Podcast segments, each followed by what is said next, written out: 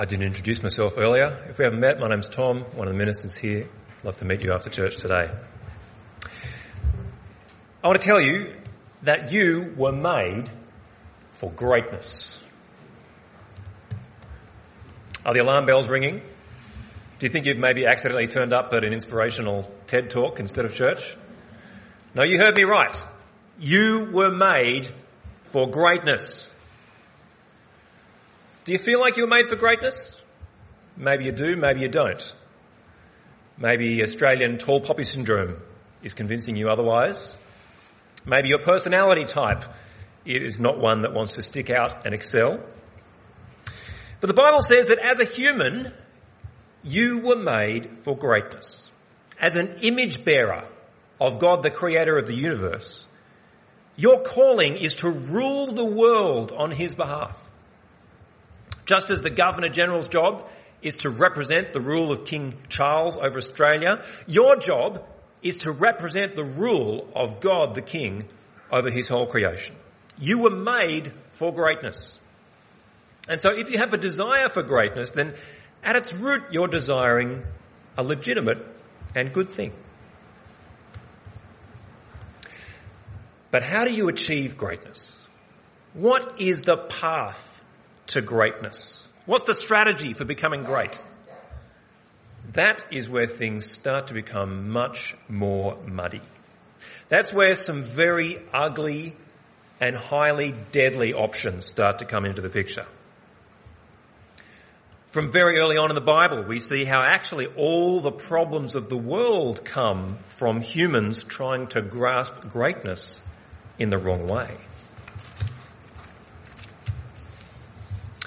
Now, as we picked up our reading in Mark's Gospel, we found Jesus on a journey. Jesus is on the road to greatness. The end point of this journey is Jesus reaching a level of greatness like no other, where all authority in heaven and on earth is given to him. Geographically, his journey is from Caesarea Philippi up in the north to Jerusalem in the south. And he's traveling with his 12 disciples, 12 men that he has handpicked to be with him, to learn from him, so he can send them out to preach the message of God's kingdom. As they travel, he is teaching these disciples about this journey that he's on. Verse 31, he says to them, The Son of Man is going to be delivered into the hands of men. They will kill him and after three days he will rise. But the disciples, it says, did not understand what he meant and were afraid to ask him about it. You've probably had one of those moments when there's something you don't understand, but you're too scared to ask. Maybe you're in a classroom and you just assume that everyone else sitting there gets it, you're the only one, so you keep your mouth shut. Or maybe you really admire the person who's doing the teaching and you don't want them to think badly of you by revealing your ignorance. Or maybe the person doing the teaching gets angry easily and you're scared that they'll blow up at you for asking a dumb question. Or maybe you've been afraid to ask about something because you realize that you might not like the answer. I reckon that last one is what's going on here for the disciples. Because they heard Jesus' words and whatever he was talking about, it didn't sound pleasant, did it? Part of them just didn't want to know. They were afraid it would be news they didn't want to hear. So they keep quiet. And the group arrives in the town of Capernaum, which has been a bit of a home base in the past. They're here for a stopover. They're staying in a house that probably belongs to Peter's family. And Jesus asks his disciples in verse 33, Hey, what were you arguing about on the road? As usual, when Jesus asks a question, it's not because he doesn't know the answer. And the disciples stay silent again. Previously, they were too scared to ask a question. Now they're too scared to give an answer because they know that Jesus won't like it. Verse 34 says, The disciples kept quiet because on the way they had argued about who was the greatest. Now, to us grown up Australians with our tall poppy syndrome and everything, this sounds faintly ridiculous. Who's the greatest? I'm greater than you. Doesn't sound like what grown ups talk about. But in the Greco-Roman world of the time and amongst Jewish religious people of the day, a status mentality was widespread. This whole episode makes me think of a car trip where you've got a parent in the front and kids in the back seat. And Jesus is in the front teaching about how he is the Messiah is going to suffer and die. Meanwhile, the kids are in the back seat fighting about who's the greatest. It's just a bit, it's almost comical. And so when they stop for a break, Jesus decides it's time for a sit down conversation about this topic. And that's what we have in the rest of today's chapter. Human beings are made for greatness. You are made for greatness. Each of those 12 disciples was made for greatness. But Jesus shows them how seeking greatness in the wrong way is deadly. They were involved in the worldly pursuit of greatness. And Jesus in this chapter has some strong warnings for them. And as we read this passage, it's worth asking ourselves, it's worth asking ourselves if we are at points caught up in the worldly pursuit of greatness rather than pursuing the greatness of God's kingdom. Verse 35 is really the baseline of what Jesus is teaching here. Jesus tells them how true greatness works in God's kingdom. Anyone who wants to be first must be the very last and the servant of all. And later in chapter 10, he expands on this with the verse that we looked at earlier. But in the rest of today's chapter, what he does is expose how doing it any other way will end badly. He exposes the deadly outcomes of a worldly pursuit of greatness. Here's the first of them. In the worldly pursuit of greatness, people who seem insignificant will get ignored. And so the vulnerable will get damaged. If you're trying to grab greatness for yourself, then other people are simply tools. Some tools are useful, so you hold them close. But tools that are not useful, they need to be cast away so they don't weigh you down. In the social media world, trying to build your own image means you won't waste time offering an encouragement to someone who's not that attractive or not that successful or not that impressive. You don't want to be connected to that sort of people. You won't engage with their content. You might even delete those kinds of people from your friend list so they don't pollute it and distract from all the impressive people on the list. In Jesus' time, the people with the lowest social status were little kids. Back then they had no legal rights, they had no social capital, they were the opposite of significant.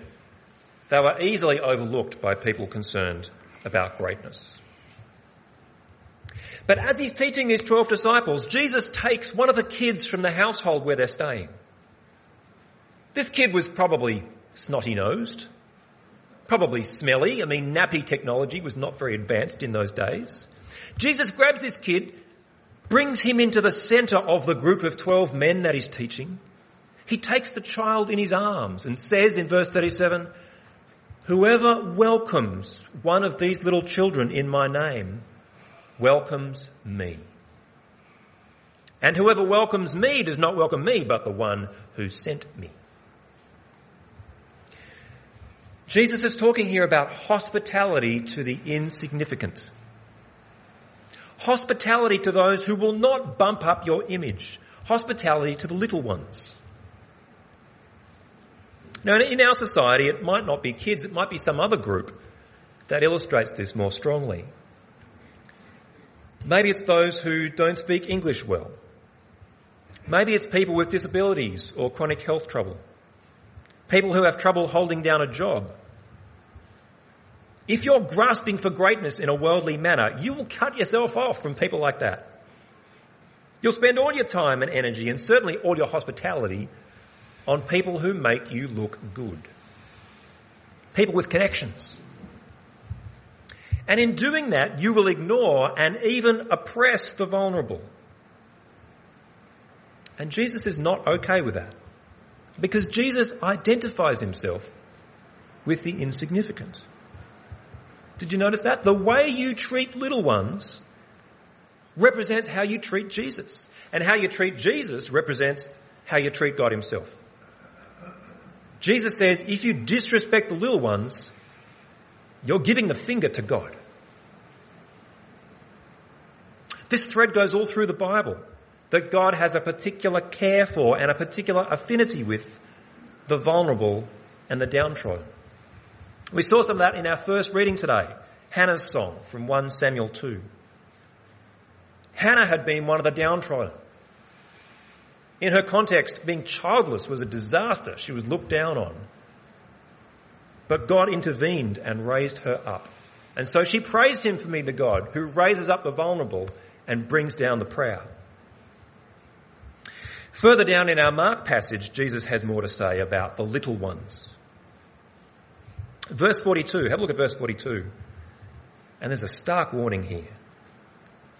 If anyone causes one of these little ones who believe in me to stumble, it'd be better for them if a large millstone were hung around their neck and they were thrown into the sea.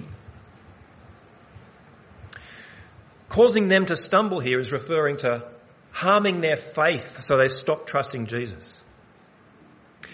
And in the context of the chapter, the warning here is clearly to those involved in the worldly pursuit of greatness. If you're pursuing greatness the world's way, you will ignore and therefore hurt the vulnerable and needy. Now he was talking to the 12 apostles who became senior leaders in the early church, so this applies particularly to people in Christian leadership positions. But we can all think about how this dynamic might play out in our lives in any area where we have influence. So let me ask you today what kinds of people do you tend to ignore? In your interactions in the workplace, or your place of study, or the local social scene, at the school gate, or here at church? What kinds of people do you tend to ignore? Because out there in the world, if someone gets ignored by a Christian, it's not going to do anything good for their impression of Jesus. And within the church community, if somebody realizes the people with power and influence around here don't pay any attention to people like me, then their spiritual walk is going to be seriously dented. Part of our church vision is to see all kinds of people encountering Jesus through the ministry of all saints. Because Jesus strongly warns us against only paying attention to people like ourselves. So the first peril of the worldly pursuit of greatness is that the vulnerable get damaged. But there's a second peril in this chapter, which is revealed for us by the disciple John. Have a look at verse 38.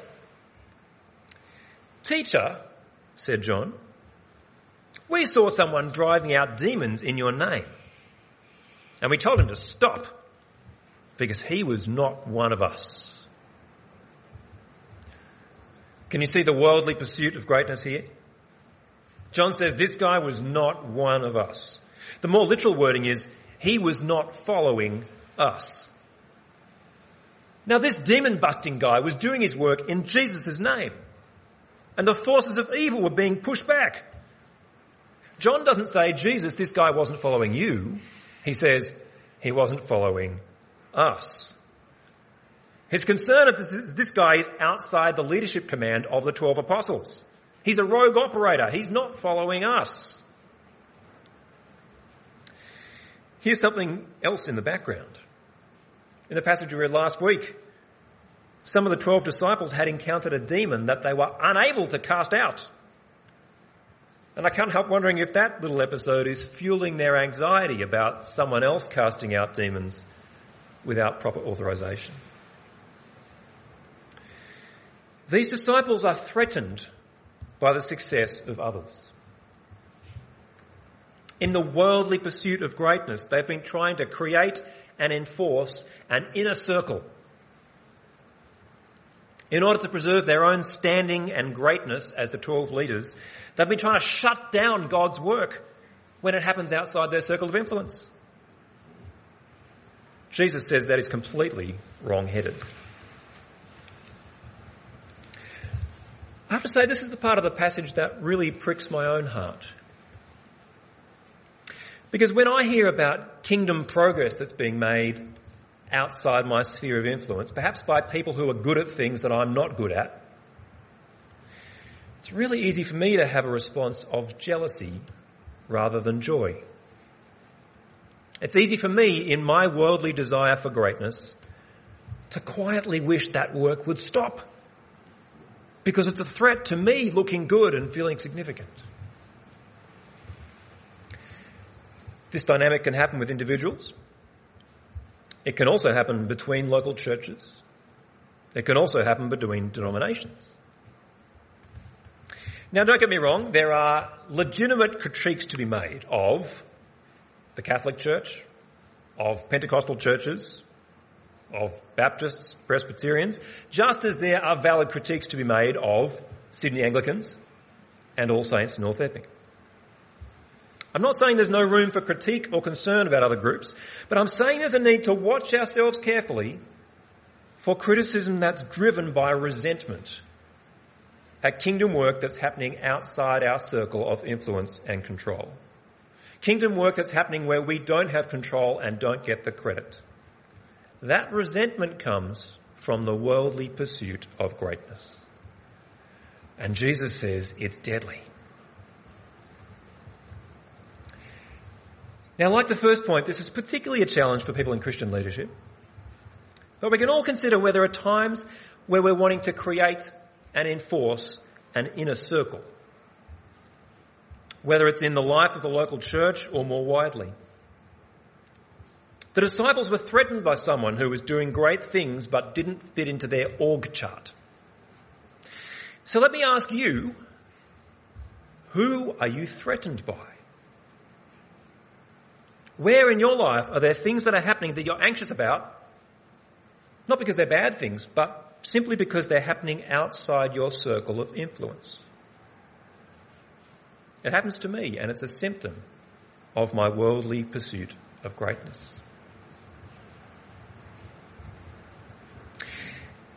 Now, as we read this passage, you probably noticed that Jesus has some very confronting warnings near the end of the chapter. I don't know what buttons those verses pressed for you as we read them out. Jesus was a guy who was not afraid to talk about the reality of hell. The reality that at the last judgment, not everyone will enter the eternal life of God's kingdom. Some, he says, will be shut out. Jesus picks up from the prophet Isaiah this confronting imagery of people being eternally eaten by wounds, forever destroyed by fire. And he says that this outcome is worse than being drowned in the sea, worse than losing a hand, a foot, or an eye.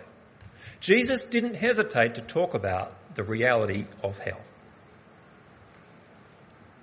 But here's something to notice. Jesus never talked about hell in order to scare little people into submission. Jesus talked about hell to warn powerful people to stop oppressing the vulnerable. But even so, when we read these confronting images from Jesus, it might have made you afraid. And you might be thinking, I'm guilty of the worldly pursuit of greatness, and so Jesus says, hell is where I'm going, end of story, right? Well, when Jesus gives a strong warning, I don't want to be the one who waters it down. But what I do want to point out is that in the Bible there is always space for repentance and forgiveness. There's always space to turn away from our sins and have them washed away.